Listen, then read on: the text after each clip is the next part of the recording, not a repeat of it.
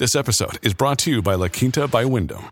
Your work can take you all over the place, like Texas. You've never been, but it's going to be great because you're staying at La Quinta by Wyndham. Their free bright side breakfast will give you energy for the day ahead. And after, you can unwind using their free high speed Wi Fi. Tonight, La Quinta. Tomorrow, you shine. Book your stay today at lq.com. Fire for them, fire for them. If you're looking for that 35 bag umbrella and all them thing there, keep it locked with this Tsunomics podcast. podcast, podcast, podcast, podcast.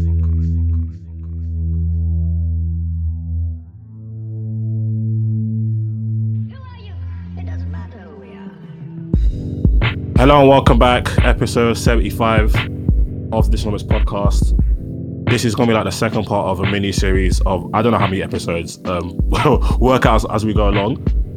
In introducing the listeners to investment, we're trying to learn, trying to learn together.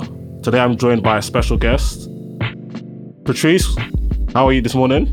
Yeah, amazing, amazing. Thanks for inviting me on. It's a pleasure to be here. Well, thank you, thank you for taking time out on your, on your Saturday to come come have a chat with with me. Um, first of all, we you, you want I know you need to get out a, a, quick compliance warning, so let's get out of the way sooner rather than later. Yeah, it's a it's a boring one, but yeah, essentially you can kind of Google me and find out where I work, etc. Um, everything I'm saying is kind of educational and informational. Um, it's my opinions and not the opinions of my firm. Um, uh, nothing should be constituted as formal advice. Apologies for the formal language, but I have to say it. Yeah, no, no, no. Um, the, the listeners will understand. The listeners will understand. so, um, Patrice, so tell us. Um, by the way, I always like to give people opportunity to say as much or as little about them as possible. So don't don't feel obliged like you have to tell us your life story, but or you you can say as much or little as you want. But um, so what is your background? What did you did you go to university? And if you did, what what did you study? Yeah, so I I studied um, uh, sort of economics, but not in not I, I wasn't actually that into it actually to be honest and i didn't really get that into it until i, I started work so after after university um, i did uh, the cfa qualification so chartered financial analyst um, and Crazy. i started doing sort of and, I, and yeah my and i sort of started specializing in fund analysis so not individual equities um, or shares that's that's funds um, so yeah that's what my kind of knowledge base is um, and I'm uh, that, that's what I do for a living. Sorry, you finished as I was drinking water. You caught oh god. Okay, cool. So, so we know that is your background. So how long how long have you been yeah. um, how long have you been doing that for now? How many years? Roughly seven years, nearly. So I, I find it yeah. quite interesting. You said that you didn't even like it until you started working in it. But what made you pursue that um, line of work? Yeah, so the, in terms of, I've always been absolutely fascinated by investment. It's always been my passion. So when I was uh, at school and when I was really young, I was like reading Warren Buffett books. Um, I was reading about uh, famous investors like Benjamin Graham from like the 1920s. Um, I've kind of got maybe a slightly unusual geeky love for investing um, and the sort of technicalities behind it. Um, so yeah, that I was always my dream career has always been something to do with that, and I love um, and, and the day to day of that. I, I don't see I even don't really see it as work. So when I'm at at work and when I'm at home, I'm always kind of um, thinking about investing, reading things, uh, writing things, analyzing things. So yeah, that's what. And yeah, I think that bit of it, it encompasses a lot of economics, but there's so much more stuff other than economics involved. Um, psychology are probably just as big. Yeah, one hundred percent. One hundred percent. Okay, cool. So let's get into the actual bones of the podcast. So those who listened to last week, I introduced why you should probably invest, the difference between men and women invested, and millennials and the general population investing, and and some of the things you can invest in. So each week, I want to try to take one or two um, things that you can actually invest in and give you the give you like the background information to what these financial securities are, how you can get involved with them, the advantages and disadvantages, how much you need, etc. So with with Patrice, we're gonna talk about mutual funds and then a little bit about stocks and shares ISA, but mainly mutual funds. So what is a mutual fund? is essentially you collect capital from many individual investors. So let's say there's me, Patrice, and ten of our friends and family.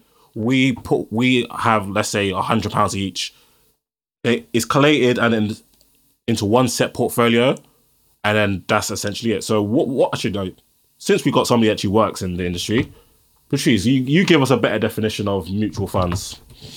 Okay, cool. Um, there are essentially two different ways that you can invest as an individual. Yep. Um, you can choose to buy individual shares, or um, you, you can buy your Facebook shares, your Netflix shares, whatever you want, um, and buy them individually in the amounts that you choose.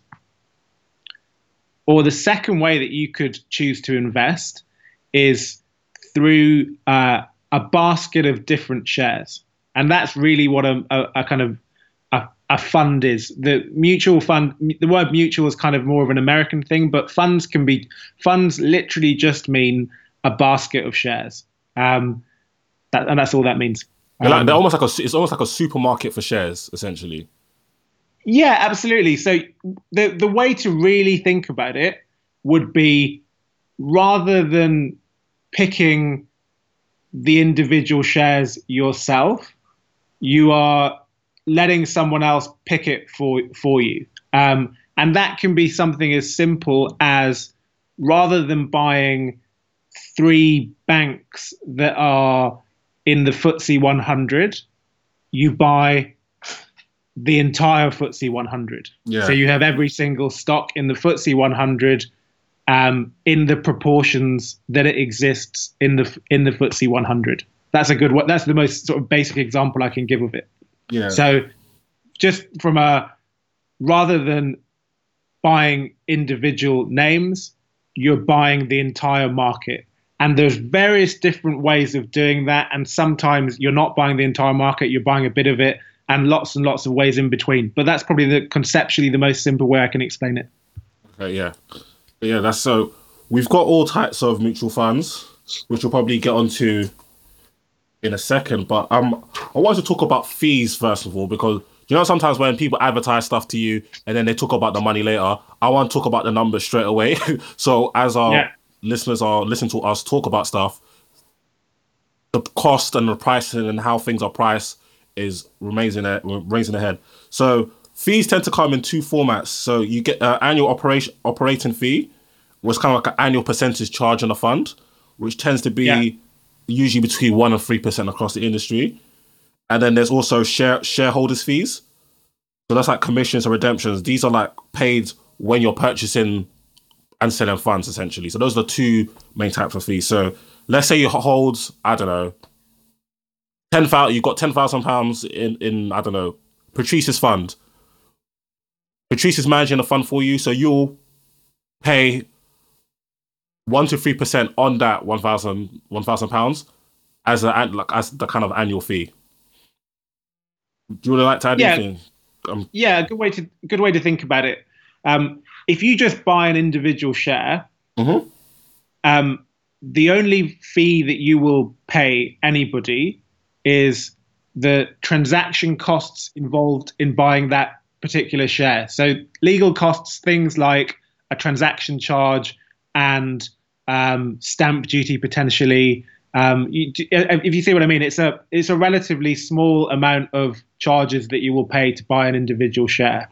Um, that if you're buying a fund or a basket of shares, you will generally pay potentially a fee for going in, which can be and yeah, you just need to look online to, to see that, but that can potentially be quite high. Um, you pay an annual management fee for the management of that fund, yep. which again, look carefully because that can be potentially quite high.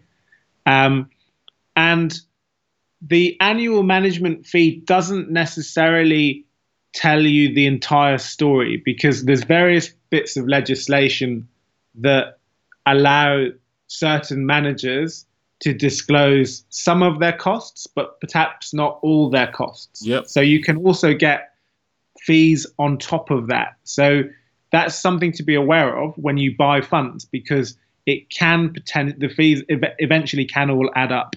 Um, and a general rule of thumb is that the simpler and less involved the particular fund is, the cheaper it's going to be. So if you literally just want to buy, in my example at the beginning, the FTSE 100 or the Dow Jones and have all of those shares in the proportions that they exist, the cost of doing that is very, very low. Yep. If, however, you want, um, and a, a, good example, say, say Warren Buffett launched a new fund, um, he's not going to be doing that for free. So you're going to, and, and you and you want his decisions um, on a day-to-day basis, um, and you're you're going to be paying potentially entry fees for that, um, and you're going to be paying annual management fees for that too. So, two example, two. So the, there's obviously a balance between the two. Okay, thank you. So just so as you're listening to us talk about different types of funds, we're gonna we will talk about the fees as we go along, but it's just important to have that in mind. So the third part what we like to discuss is the, actually actually um, I'll say one more thing on that because it's really important. Um, one of the big things with if you look at any of the data on the market and, and outperforming the market, it's really, really hard to outperform. Yeah, particularly, particularly in, in developed markets. So if you look consistently, consistently as well, maybe um, they, uh, a fund can outperform the market one year, but consistently outperform the market is very, very hard to find. It, exactly, exactly. So if you look at the, they've done loads and loads of studies, and and, and maybe I'll find a way to like, link to it um, so you can put it in your show notes. But there's loads and loads of um, studies on what really links to outperformance. Um, mm. So one, it's just really hard to do, and very few managers actually do it. But two, really, that what they did find was that cost was the biggest indica- indicator of whether you're going to outperform or not. So um, if you can find a manager that's cheap um, and good, you're kind of laughing because that that's basically what the studies all showed. Okay, so there you have it. So that's something that the listeners there you need to look. Obviously, you can always ask me questions and Patrice. Do you want them to? Would Would you be willing to be a con- point of contact? I'd be I'd be willing to help anyone with kind of the informational type stuff. Yeah, because yeah. I, I, appreciate the, the, the definitions and stuff are, are, are can be confusing. Okay, don't worry. I, I will I will try to stop each each of us if we're saying stuff that needs to be defined. Okay, cool. Let's talk about okay. So we talk about funds. Obviously, there's a gazillion of them, and they come in different different shapes and different sizes. So for the listeners, I think it's best so we can kind of go through a few funds. I picked out a few of them, which might interest might perk the interest of different types of people. So the first one is probably the cheapest fund you can get. Uh, it's called a money market fund. So you know, Patrice, how, shall, I, shall I go for it? Yeah, yeah. Uh, let me let me think of a way of um, explaining this. Um, I think there's think of the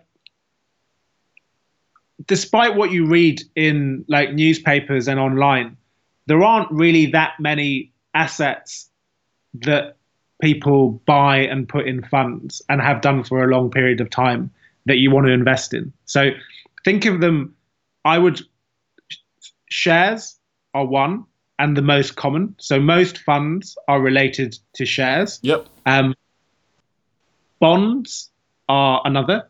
Um, so bond, bond, just for anyone who's unfamiliar, that is um, essentially debt. That's a, a, loan to a government or or a company in respect for a period of time, um, which with a, a payment attached to that over a period of time.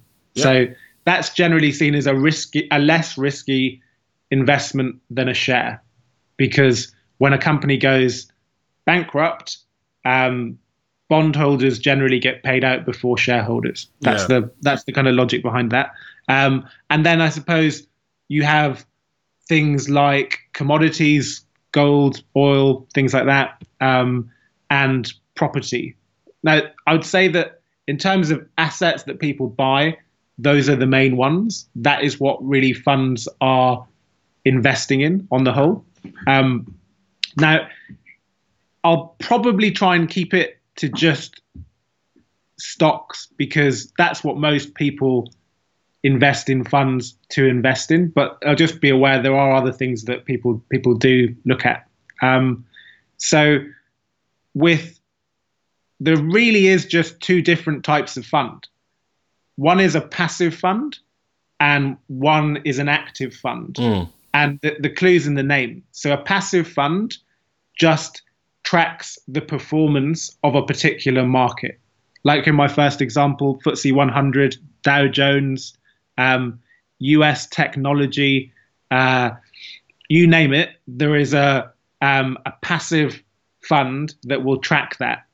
Um, generally speaking, if you've heard the word ETF, it's referring to something doing that. So exchange traded fund. Yeah. Um, that's the the first type of fund, um, and that's probably the type of fund that is growing the most in terms of the past nine years. That that ten, what tends to be launching are passive funds because people want to invest in ever more interesting areas of the market. Like what are all the companies doing blockchain? Let's track them all passively. Um, so passive, first type of fund. Second type of fund would be active. And again, clues in the name. All that means is it's ran by an individual who is trying to outperform a particular market, often called benchmark. So um, think of uh, a famous investor like in the UK, Neil Woodford. He he he is a famous UK um, equity manager, and and and his target is traditionally to outperform the FTSE All Share. That's a, a, a that's as good a way to describe it as I can think.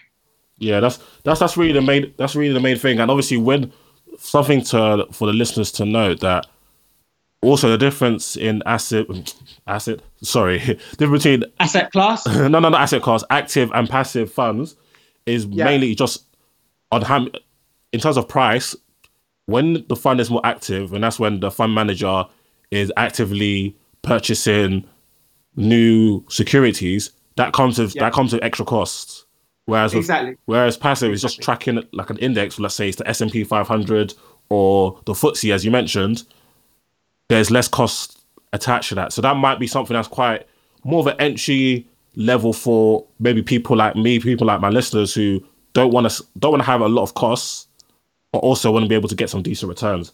And looking at um, the the market in the last like ten years, as you said, I've read so many articles on how not that many active funds are actually outperforming the market over a period of time, and they are kind of like losing market share to passive funds, especially robo funds. A lot of um, robo investment type companies are popping up everywhere, which is um, something that I will talk about at a later time. But yeah, it's, it's true. In terms of actual fund differences, you can invest in funds that are more predicated around bonds, as um, Patrice talked about earlier, which are loans made to like corporations or governments. These type of funds are likely to get you higher returns than like a savings account, for example, like your ISA, simply because your uh, a, a bond is very unlikely. Well, depends on what bond you buy to default. And you'll Yeah, see, so go on. that's that's a good way. Yeah, sorry to interrupt. That's a good way to describe it. I think in terms of think of it like a risk scale. So Yeah. think of your lowest risk thing that you can do with your money, apart from put it under under the mattress, is to um to be fair, depending, account. depending on where you live, you might not want to put money on your mattress. yeah, exactly. Maybe that could be that could be dangerous depending on where you are. But um, generally, lowest is cash. Um, if you want to take a little bit more risk with your money, you buy a bond um, because if you lend money to a government, generally speaking, the government one pays you back, um, and two doesn't go bankrupt.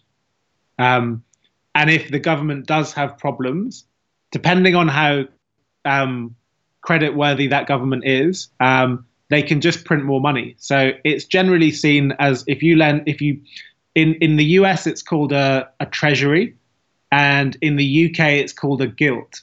Um, so if you, they're generally seen as pretty safe investments. Um, the next notch on the scale would be a loan you can make to a, a company, um, and companies do can and do go um, under, um, and companies do sometimes have financial difficulties. So they might not one they might not pay you back, and two they might not pay you what they promised over the period of your loan in terms of interest. Um, coupon is actually the technical te- term for it. Um, and then the step above a loan to a corporation is you're buying a share. So you buy a share in that company's profits.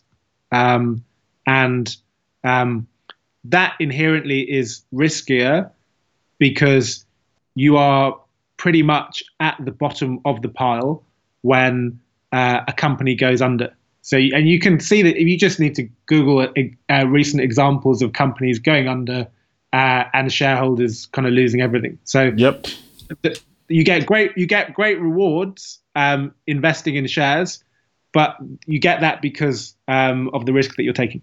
Yeah, and it's funny you mentioned that. Even to mention the word um, gilt, because there was a study I looked at um, briefly. Um, it was like the Barclays Gilt February 2016, yeah, yeah, yeah. and it showed like over a period of time, it, cash. I think it's over 50 years.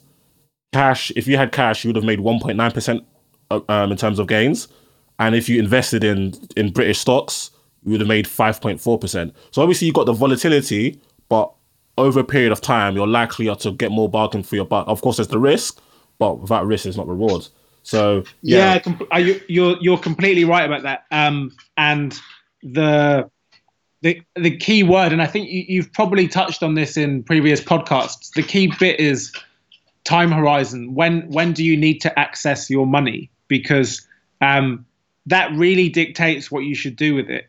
If you need to access money in um, a year or less than three years, and that's what that money is for, you really shouldn't be going near um, risky investments. Of yeah, of course. Kind. Yeah, because actually, and and this is all statistical. Because if you look at the performance of the market over one year, three year, five year, ten year, fifteen year, twenty year, hundred years, the the longer your time horizon, if it the, the, the data on it, this is quite an interesting one. So I was looking at hundred years of um, the S the S and P uh, S and P over hundred years. So what what has happened to that? And basically, if you look at the stats on it, on any given day, you have uh, something like a fifty-one percent re- chance of having a positive return. On Jesus. any given month, it's fifty-five percent chance of a positive return. On any six months, it becomes a um, 61% chance on any year, it becomes a 65% chance. On any, and then it, just goes up and up and up and up. But then when you get to like 10 years, your chance of a positive return in the S&P becomes 90%. Jesus. So and, by the way, S&P is um, listed in the United the States. yeah, the 500 biggest companies in the US, weighted by market cap. How big they are. Yeah. So yeah, so th- that just tells you everything. But what you are seeing is that um, that time horizon is really, really important because if you get that wrong, that's when people really lose kind of money. Um, and you and you and you see that.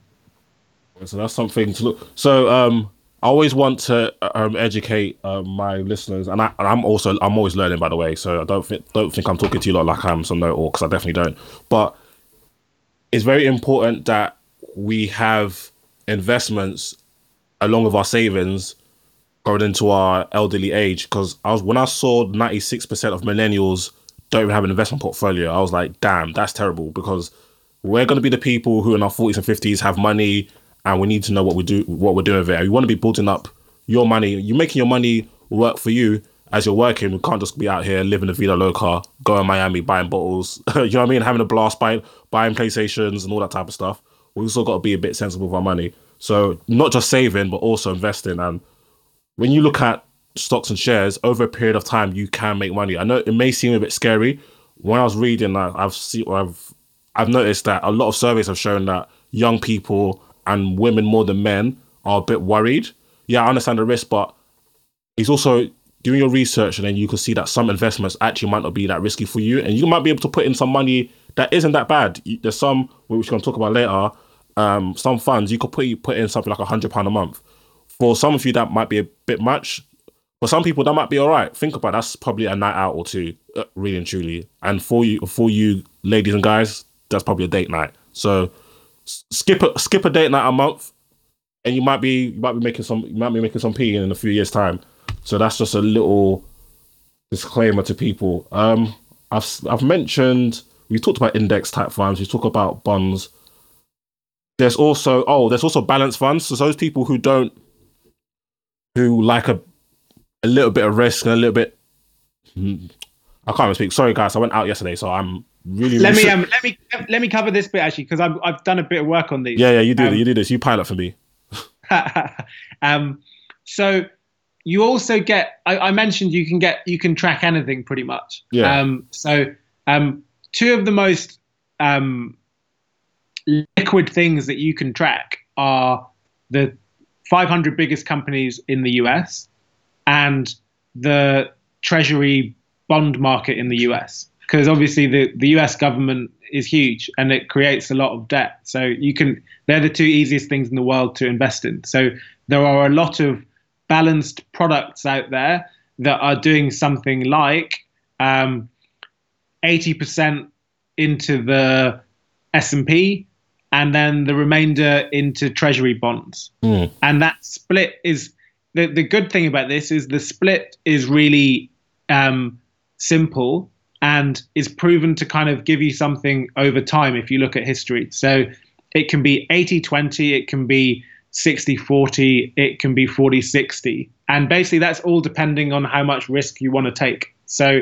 if you want, I mentioned the risk of the market is it's inherently more volatile, and we, we discussed that. Um, and potentially, it, it can be, you, you can have periods of like severe losses. So, um, bonds are a really good way to to add a bit of more defensiveness in your portfolio. Yes. What historically has happened anytime the market has crashed. So if you look at um, 2008 is a good example. The the US Treasury bond market was up. So what people tend to do when they're panicking is they rush out of risky investments and go into the safest thing they can find. Um, and a, a, a loan to the government is seen as one of the safest things that you can you can do. So they they they work in opposite directions. So from a diversification perspective, they're very good things to own together um, because they give you a bit of protection for the risk that you're taking elsewhere. Okay, yeah, that's true. So that's a, a bit more information on the, the balance. I, I couldn't have said that. I can't lie. I'm way too tired. but um, no, and actually, like if you just go online and Google, um, it, you even could just Google the percentages. Just Google like balanced 80-20, balanced 60-40. You'll find lots of options, and they're very very cheap, and you can kind of see them. So the the there's a massive market of cheap ways to get you a return that is um, commensurate with your kind of investment needs and time horizon.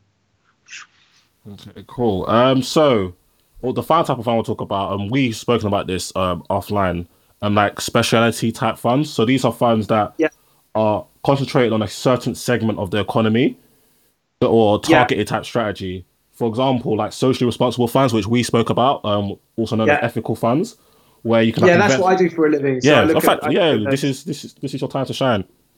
no, I, I, won't. I won't plug what I do, but mm. um, but I would say that there's just basically there is a very very um, lot. There's a lot of specialist types of areas of the market that people want to have targeted exposure to because let's face it, that kind of makes sense in this economy. Um, like the economy is really being driven over the past 10 years.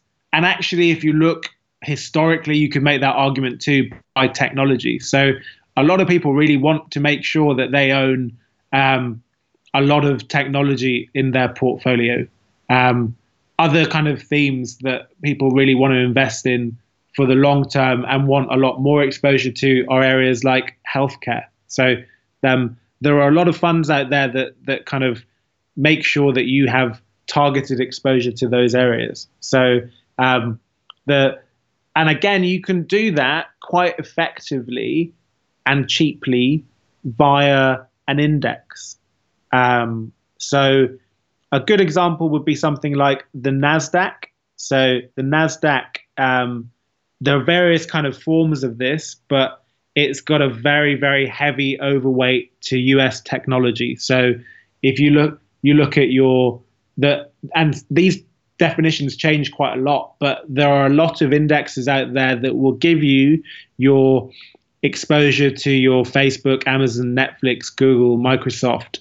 Um, th- there's lots of indexes doing that.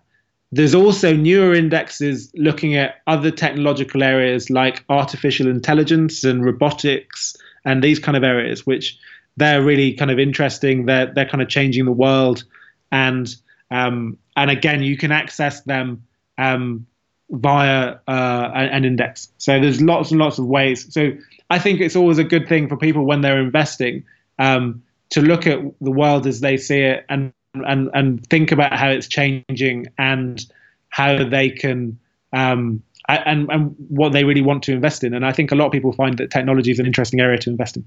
Yeah, definitely. Um, we've seen Amazon hit the trillion market cap um, shortly after what's it um Apple not too long ago. And yeah. when I was looking at top ten companies, I, that was in maybe three or four podcasts ago. I think like seven of them were tech companies. You had Facebook, yeah, Microsoft, Amazon, Apple, loads of tech companies. Yeah, and it's even it's mad, and like you can look at it from a global perspective too, because you've got like Alibaba and yes, Baidu and yes. Tencent, like in China. So it's it's mad. So tech is a huge part of the the global um, landscape, and these companies are really really enormous. Um, so so yeah, they people people want to invest more and more in the in the in this area. Um, but what's kind of interesting, if you look at the ten biggest com- companies uh, ten years ago, there were less tech companies, and twenty years ago, less tech companies. Mm.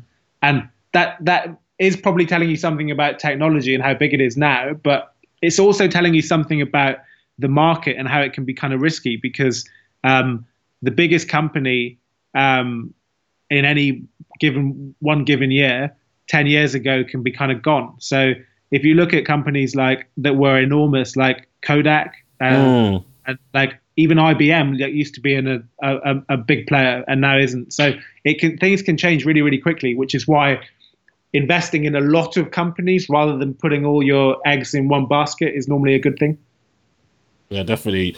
Um, it, it's good that you said um, to mention about look at the world as you try to think about the world and how you view it, because you might be able to find a fund that's kind of targeted at things that you're interested in, maybe tech, yeah, maybe socially ethical companies, maybe banks, maybe media, whatever it may be, sport, whatever it may be. Just I, I can't remember it might have been Terry Venables or somebody. I can't remember. They launched like a football related type fund. I think a three three years ago.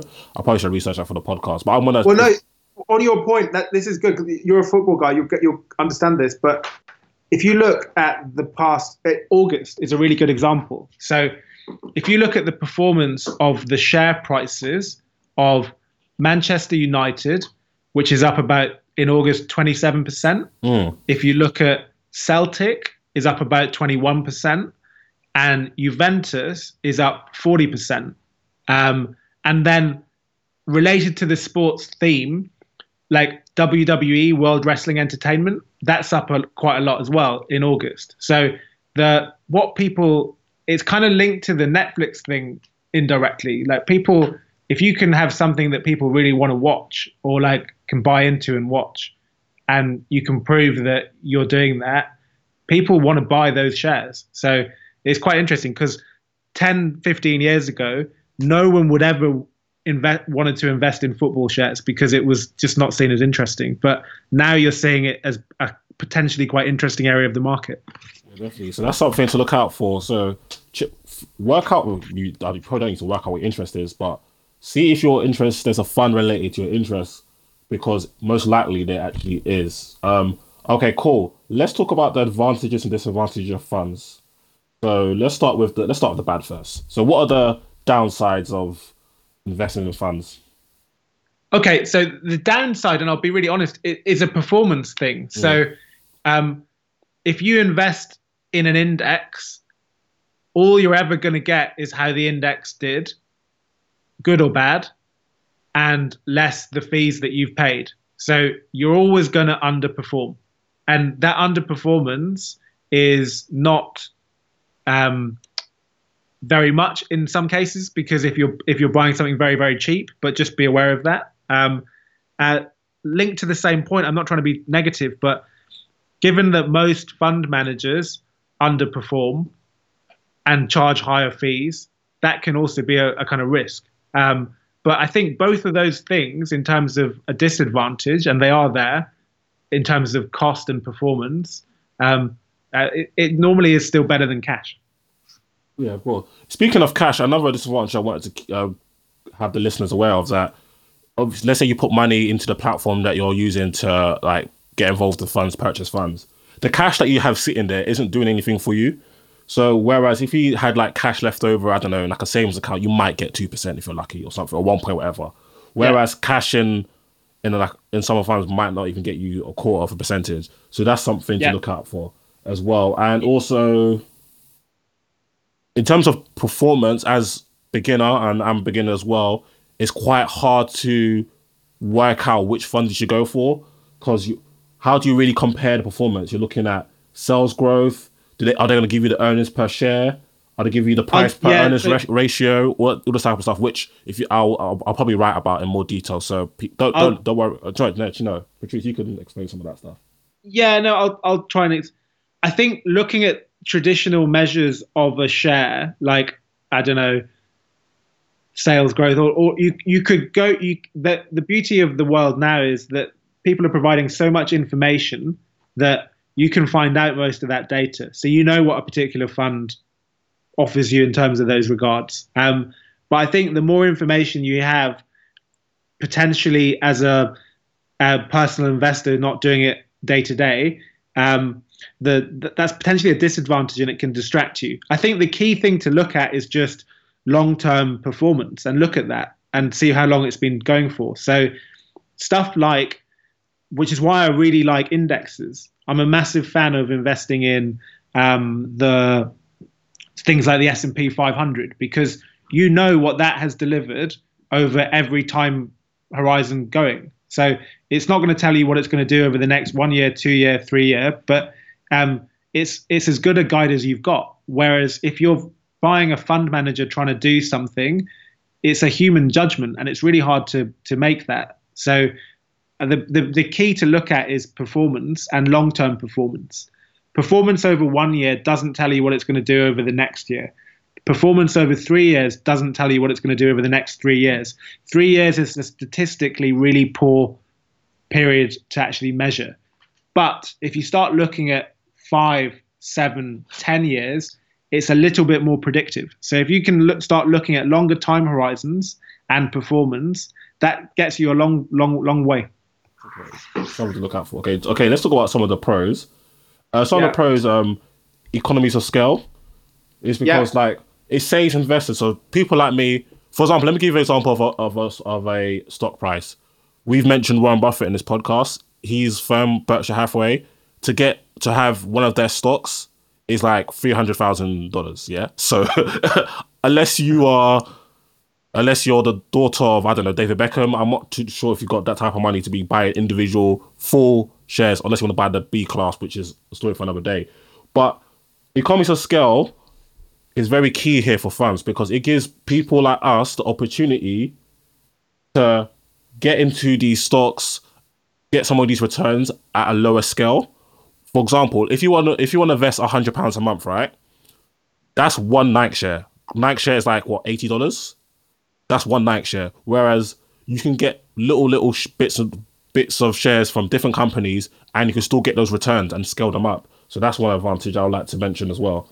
And also the fact that you get access to people that produce who professionally manage your funds for a cheaper fee. Whereas usually invest um, um, fund managers te- um, fund manager funds tend to have clients that are either institutions or high net worth individuals. Like I've sometimes I've like, oh, let me go check out this asset manager. I wonder how much it is just for intrigue to uh, be able to invest.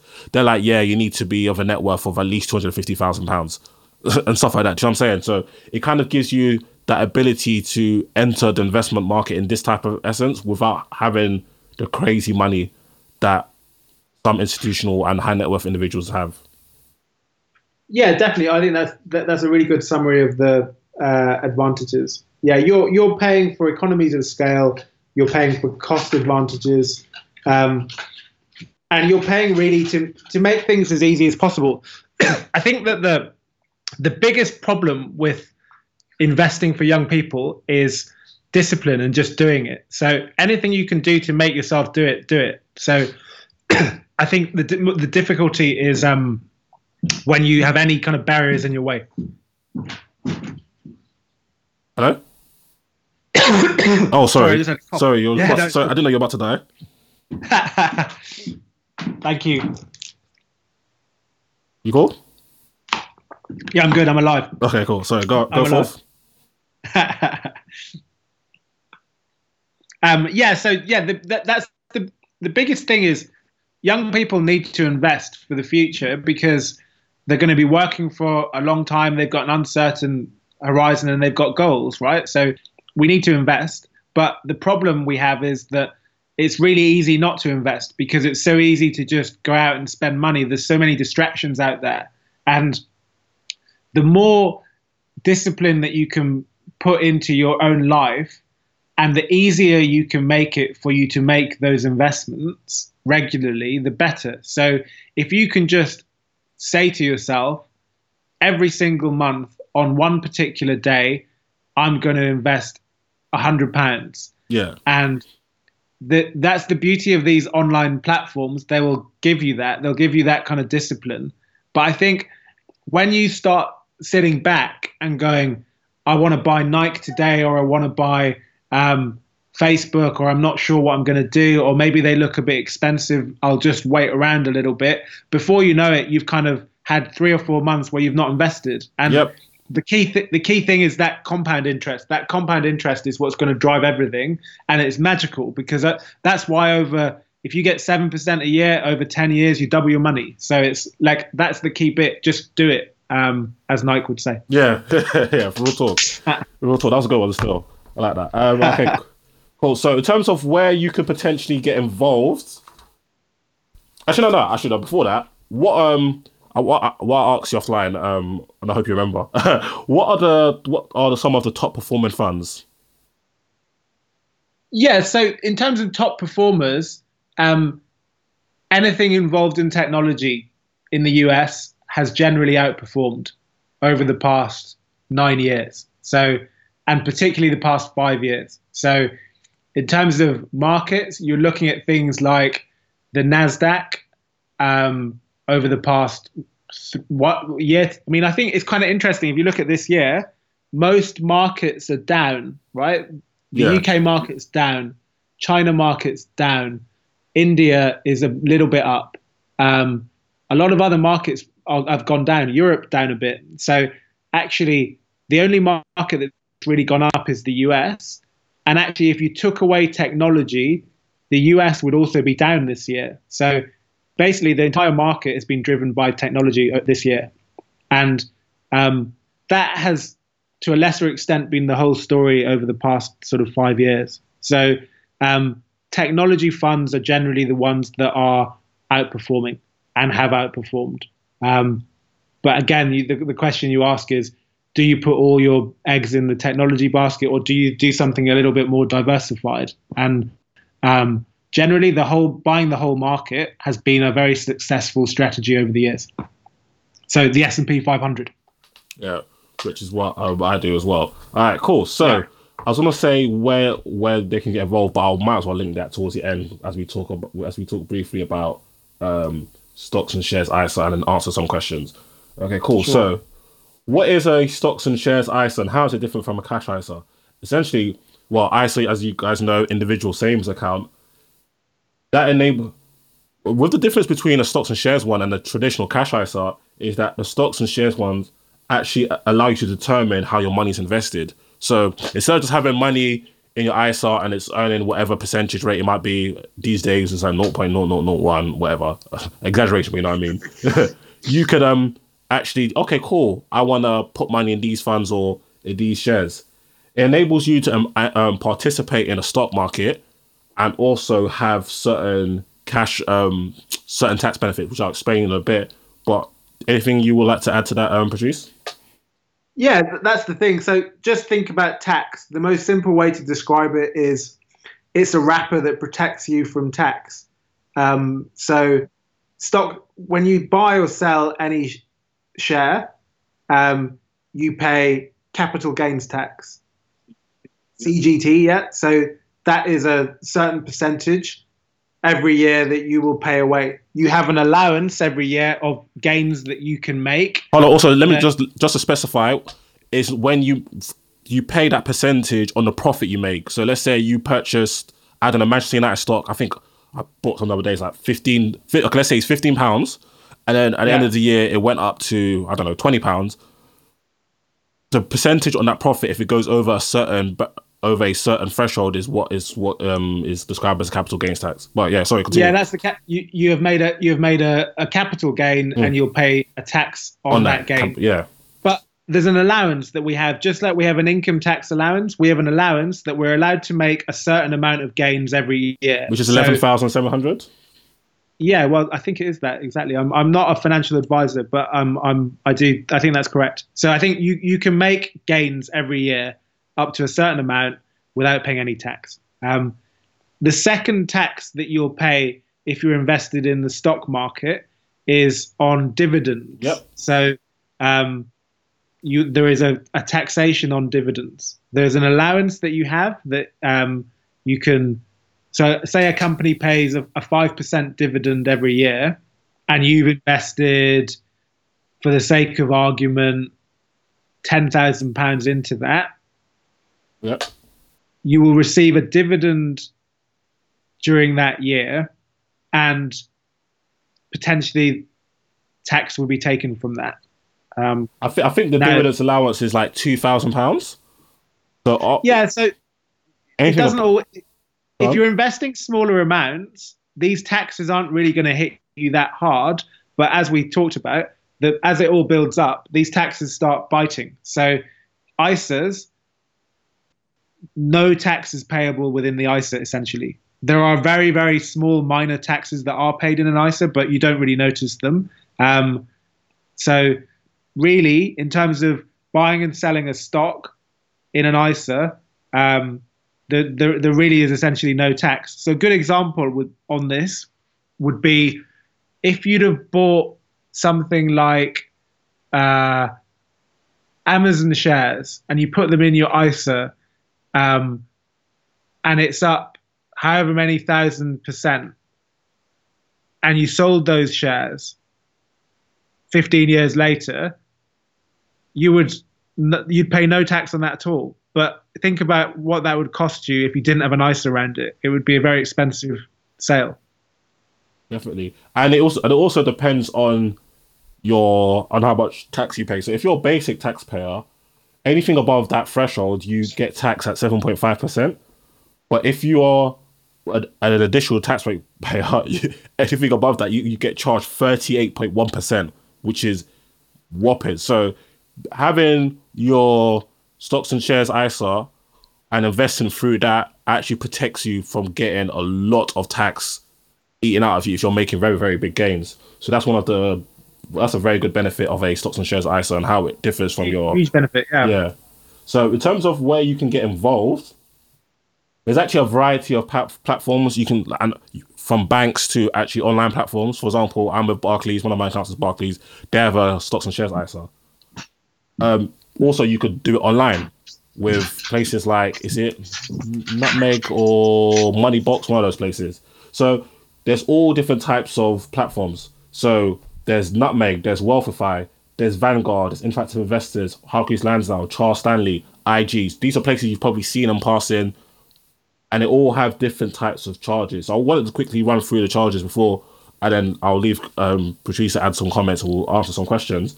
So, interactive investor, you have. I always, I just want to give you these some of these um, companies so you know roughly how much you might need to get to get um, get involved. So, interactive investor, they have a minimum deposit of 100 quid. So, just to start up, you need a at least at least a bill. Fund dealing is six to ten pounds. So every time you make a purchase, you I think initially you you get charged ten pound, but after a while it goes down to six. You have you pay twenty two pound fifty every quarter, so every um every three months, as a kind of a fee.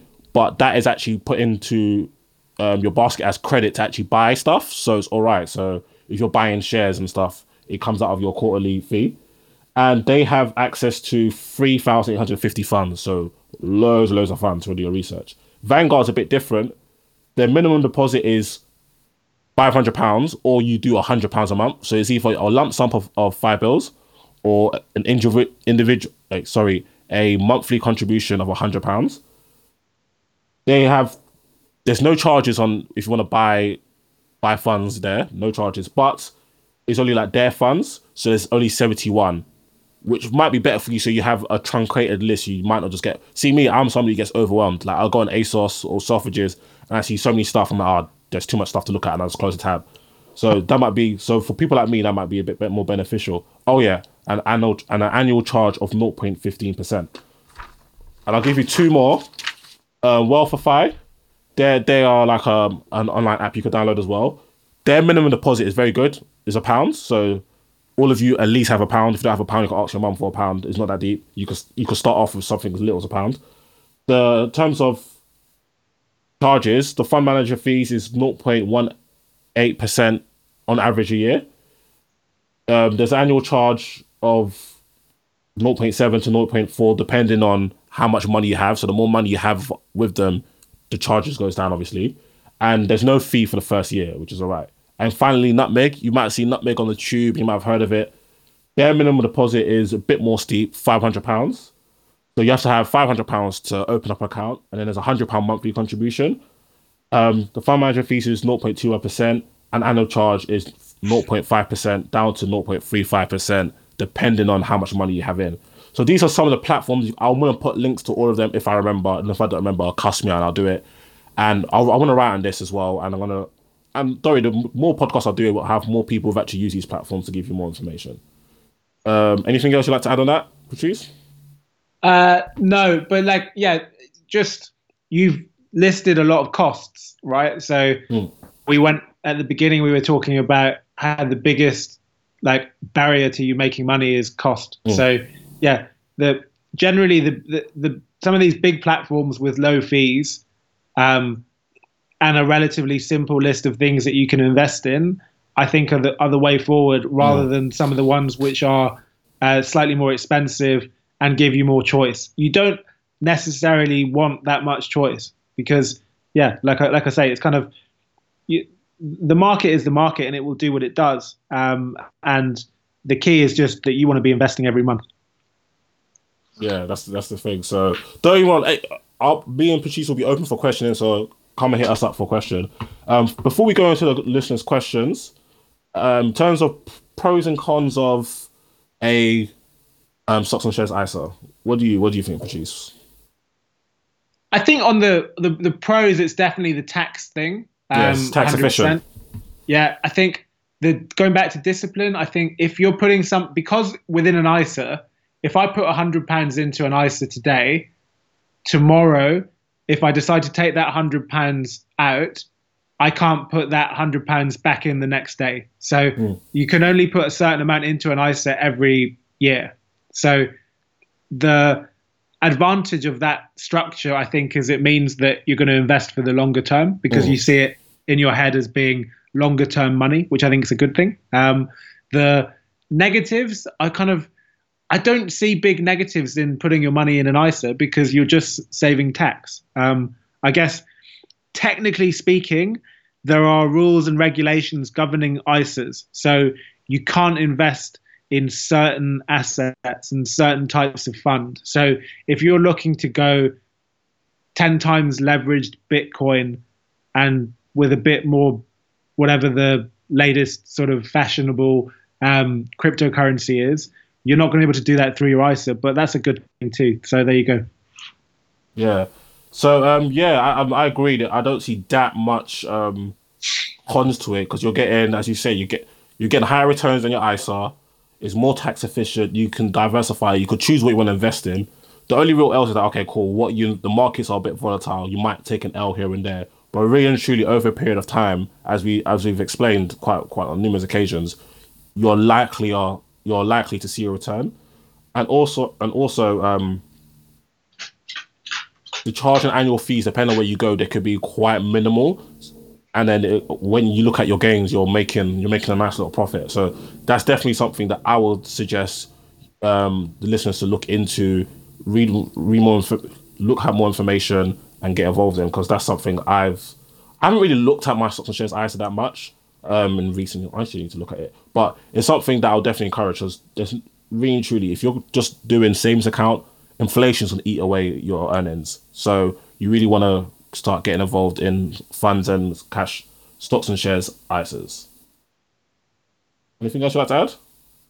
No, hundred percent. Just, just yeah, just get investing and take advantage of compound interest. Yeah, uh, it's gonna it's gonna go. Being really simple about it, it's gonna go up and down. It's gonna have good times and bad times. But if you're invested for the long term, um, historically, it's been a very very good thing to do. Um, the what not to do with it, if I'm gonna just be be honest, don't buy, don't use it as some kind of very short termist. Yeah, um, get rich quick type of investment. So don't buy Nike shares today and then think, oh, in a couple of months' time, the uh, these are going to be uh, I'm going to just sell them because they've gone up a bit because that's really not the reason to invest in stuff like that because you you want you want to buy Nike shares because over the next 10 years you think they're going to be smashing all their competition and mm. delivering you amazing returns. Don't think of it like a trading thing. Think of it like in like long-term investing. Yeah i agree. I agree with that as well. Okay cool. Let me find some let me find some questions Fortunately, they were in all types of places. Um, okay, where did I save? Okay, where is this question thing on Instagram? Okay, cool. So, somebody asked what to look for in the stocks and shares ISA, and what would you deem a too high cost slash charge? On cost, uh, okay. So I would avoid anything on cost that was charging you when you're going into it. So anything with an entry fee or exit fee, I would avoid. Mm-hmm. Yeah, because that's gonna that's gonna eat up what your returns are.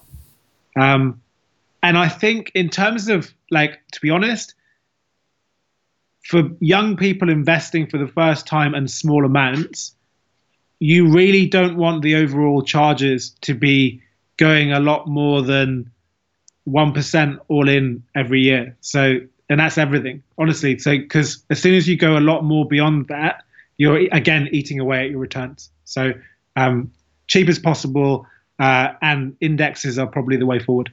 Okay, thank you very much. Um, so, I hope that answered your question. Um, another way for banks to make money off the consumer, well, the, their company, they're trying to make money. That's why they exist. Um, I, am going to ignore that. Um, can you invest in these things using brokers such as Trading 212 and Plus 500? Yeah, so those, I don't know a huge amount about those. I think they're more kind of um, spread betting, contracts for difference, that mm. type of thing. So, yeah, that inherently is a riskier way of taking exposure to things because you have uh, you kind of have a, a, leverage element to that, which makes it different. Um, and it can be quite, yeah. I don't think the very first investments that you should make as an individual trying to save for the future should be using these type of brokers. Um, yeah, yeah, yeah. do you know what I mean? Like they're, they're interesting, but they're for something quite different. I think if you're looking to be a trader, and mm. we had that conversation about Nike or whatever. Yeah that's the kind of platform you use for that. So that's where they kind of have an advantage because they offer a kind of cheaper way to, to do that. But yeah, they're not really for people looking to invest and, and for the future. Okay. Um, somebody also asked me um, your views on LISA. Yeah, LISA, that's a lifetime ISA, isn't it? Yeah. Yeah, I don't to be honest, I don't know a huge amount about it. Um, I, I, I think um, it's it's a the the ISA rules have changed quite a lot over the past sort of three to five years, um, and you can invest a lot more than you used to be able to. Um, and there's also an element of being able to use for like a property deposit. So there's a kind of yeah. interesting angle there. So that's potentially quite interesting um, way of um, accessing the property market depending on where you live. So yeah, interesting. I'm not a financial advisor, so I would defer to someone who knew a bit more about it. Okay. Yeah, I was going to say the same thing as you. Um, shout out about LSE Arts. Is there a set amount of money to start investing with? No, but the the key is just what you can afford. So I think you need to be saving something every month, um, and something meaningful every month. But yeah, like literally, I think if you inv- if you put away a hundred pounds a month over time, you will see a different. You will see that make money for you. Um, the longer you do it for. So yeah, I do I do think there's no minimum, just get doing it. Okay, cool. Hold on.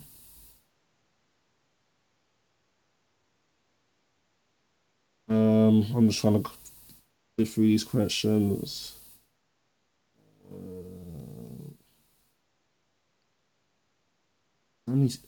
somebody sent me a tweet asking to help them win a ticket to a festival. Um, Can you re- can you recommend any entrant entry entry level investment books to read, or give um, interest level finance books in general? To be honest. Uh, yeah, I'll I'll send you a couple, and maybe you could like tweet them out or something. Um, yeah, definitely we'll do that. Yeah, because there's, there's, quite a lot of good ones actually. Um, but I think actually there's some good internet stuff out there, which is very good for entry level. Um, and I'll post some. Yeah, there's a, a professor at New York University, who's basically provided um, a lot of really, really good info um, for first-time investors, and it's really, really good. And I'll, I'll link, I'll, I'll send you a link for him. Okay. Um, and the other one, which is really good, um, Vanguard have produced some really good stuff on their website about investing basics. Um, so it's good. You don't even need to go and buy a book. I think there's a lot of information on the internet that will um, I'll, I'll kind of link you to the best bits, but there's some really good ways just to learn. Um, and then I think in terms from an investment perspective, when you go deeper, read about the great investors. I'm a, obviously I always talk about Warren Buffett, but like read books about how he invests and how he makes decisions because that'll teach you more than anything. Yeah, I agree with that 100%. Okay, cool. So I, I think I think that's that's it for this week's podcast. Patrice, thank you so much for taking time. No, out. cool, man. It's been a really pleasure to be to be on, and thanks for having me. Um, uh, I love your podcast. Oh, thank you, thank you. Yeah, and thank you for covering for me in my not so alert state. So you carry you, you carry you carry this podcast still. Where can if anyone wants to like ask you questions, where can they where can they hit you up? you have like an email yeah, address I've or? A, yeah, I've got a Twitter account. Um, so that's probably the best way to contact me. Yeah. Um, link link to it in your in your show notes. Yeah, I will. I'll, I'll definitely I'll definitely do that. Thank you. So those listening, there'll be another one next week. I think we're talking pension funds next week, and I'm not sure we'll talk about the week after. But make sure you share this with your friends and family, simply because the more of us that know have a bit more information about investing and start to learn with each other and share with each other, the more we learn as a as a community of young, especially us young people. Not enough, not enough of us are investing. It's really bad. So make sure you share this. Tell a friend. If you're listening on SoundCloud, thank you. Please follow me on SoundCloud, soundcloud.com/slash Dysyonomics. If you're listening to this on Apple Podcasts, please subscribe and preferably give a nice rating, preferably five stars and a, and a, few words. But if it's rubbish and you think it's rubbish, put a few words as well. Give me constructive criticism, but preferably not though. But yeah, thank you for tuning in, Patrice. Thank you for joining, and until next week. Been a peace. pleasure. Thank you.